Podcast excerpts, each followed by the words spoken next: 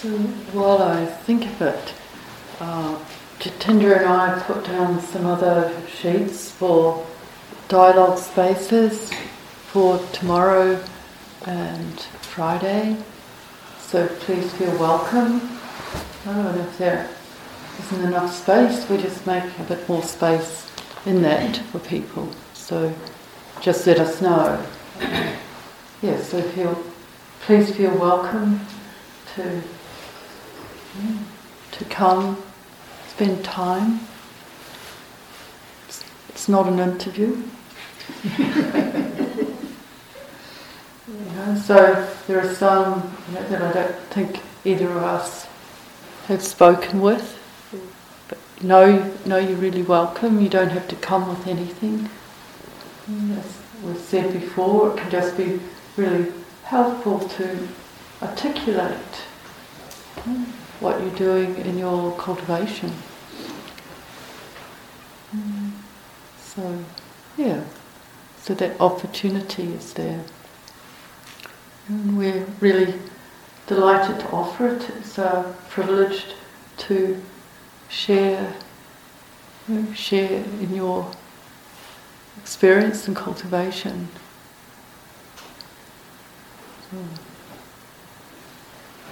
Mm-hmm. We aren't here very often. So we don't know how long you're here for either. Hmm.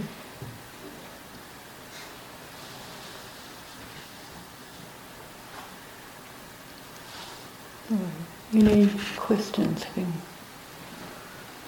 I have a question about the Mula Sutta, the all desire are rooted. Yes. Uh, is that a non-dual teaching? Is that sort of saying all thoughts self-liberate? Yes.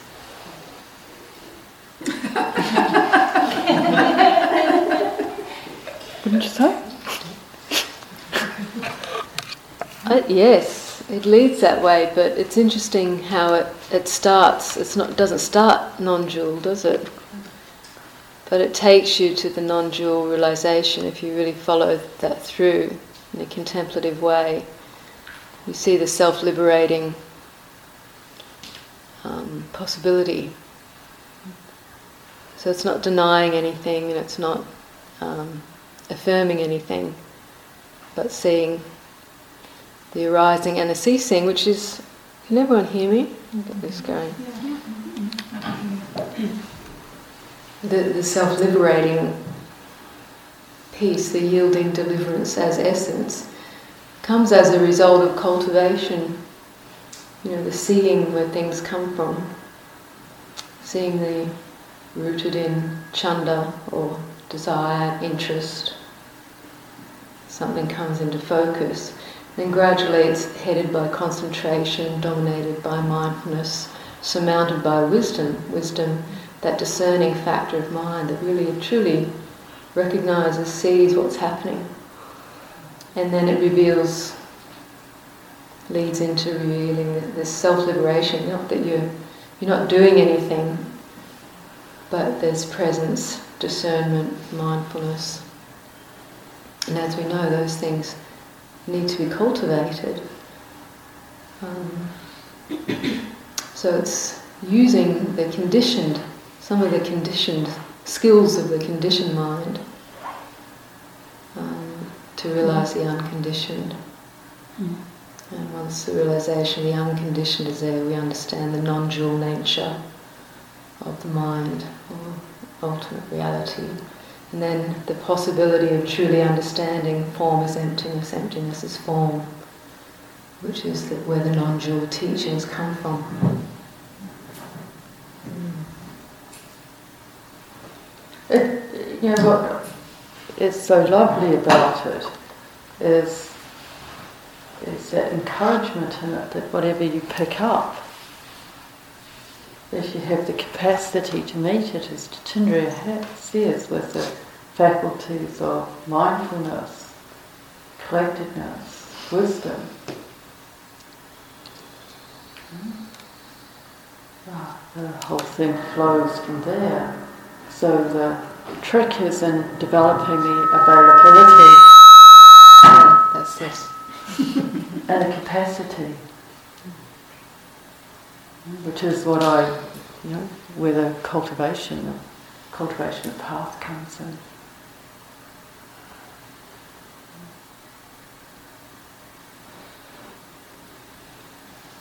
Yeah. Um, in the last few days, um, my head starts turning to the right, like that, until it can't turn anymore. And um, I know it's, it's very gentle, and then releasing gently. But in the past, it's usually to the left and very severe, almost like someone's taking my head in. And then when it won't go anymore, they're still trying to make it go even further. Can you, do you have any idea? You know, as I say to you sometimes, the body remembers. So, you know, these things we get, I don't know about you, but you can get some really weird things going on. Um, sometimes they need more attention than just, know, letting, letting the head do what it wants to do. But sometimes that's just enough. That they're, they're about some, you know, energetic, just feeling itself and releasing. But if it,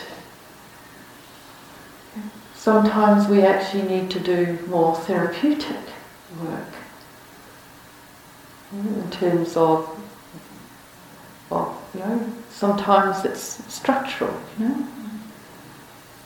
There, there are all kinds of levels that, things can be arising from. Um,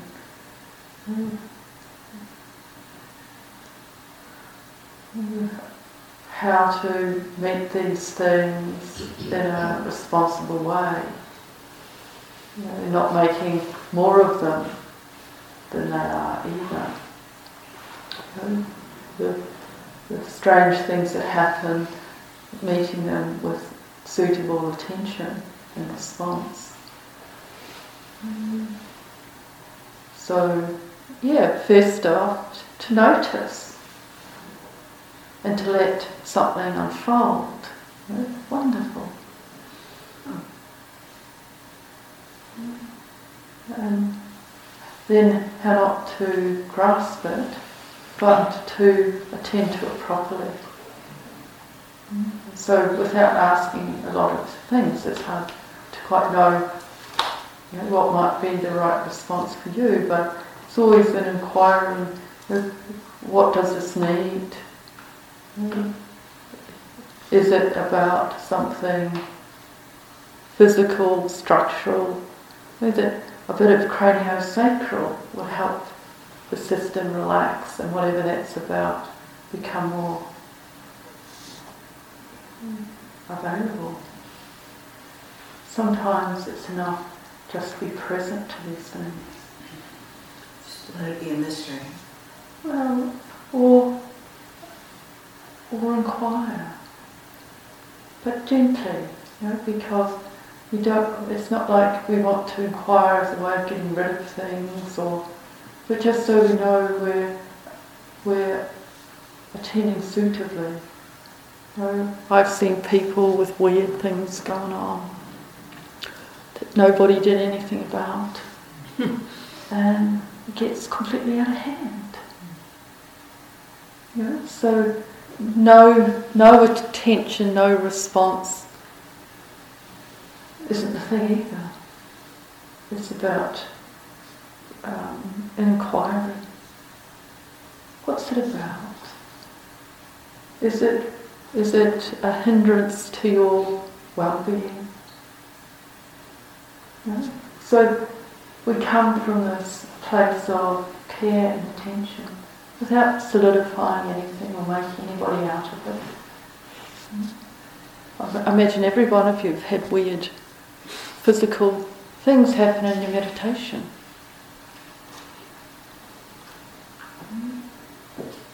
Seems to be part of what happens. but it's to know the kind of boundaries with that. You know? This will be disturbing. Um, okay. Um, yeah, I found that the, with meditation practice you actually become more sensitive to what's going on physiologically, which is a good thing. And um, when you learn how to relax, uh, the body has its own intelligence, actually. And if you learn how to relax, what I uh, have experienced is that it, it attempts to realign itself. You know, sometimes in, in terms of its natural balance of energy. When you sit meditation, sometimes you become aware of where we're kind of holding energy and contorted and where energy feels stuck.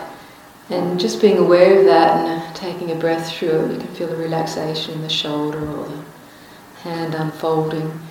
So if you if you let the body do what it needs to to relax, it sometimes shifts itself around. You know, you hear tendons cracking, and, and you're not doing it, but it's finding its way back into balance.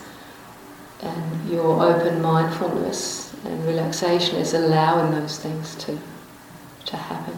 So sometimes you get you can get those deeper, stranger shifts going on. You know? So you can choose to let that be something that unfolds. You know, even in private, I went through a period where I did some standing meditation and just let my body do what it wanted to do, whether it was you know leaning forward or backwards or even contorting. I did this privately, you know. um, just because I wanted to learn how to listen into the body and let it do what it was inclining towards. Sometimes it would, you know, kind of curl up without pushing or changing anything. Then it would open up again. You know, so just just very gentle exploration into what is this body, what is it doing, because we do discover that we get really postured. You know, um, there's this um, psychology, this idea of armoring. You know, it's all defence mechanisms. We armour against the world, um, and that has effects in the body. And as you learn to relax in meditation, things, the knots start undoing. And when there has been trauma, it's, it's been known, if, many of us have had various kinds of trauma in our lives, but sometimes the body almost wants to reenact something in order to let it come fully into expression and intelligence. I remember one story from, I think it's Peter Levine's hmm. work, mm. talking about working with autistic children or, so, or someone who had been involved in an accident where their head went through a windscreen and their body kept wanting to perform that same movement head through the windscreen, something like this is how I remember it. But what I remember is the body had its own intelligence. It wanted to bring something to expression in order to be released. So our mindfulness is actually our awareness and heartfelt mindfulness is the most important thing of that, that we allow something to come into expression without, as Willa was saying, grasping it as a self, but just whatever it is it can teach us if we hold it wisely. And you know, sometimes we get someone else to hold it. Yes, yeah, to, help us. Which is, I guess, the you know, cranial sacral or whatever, where we just get a bit more support. Yeah, mm. yeah because the body is sorting itself out, but sometimes it's helpful. Just have some some very non-intrusive support in that. Because, yeah, the stuff, it's incredible. it's the thing we're in, or not in. in and not in. Neither in nor not in. Maybe that's enough, eh? Cool. Unless someone had something particular. Okay. So, yeah, enjoy this time.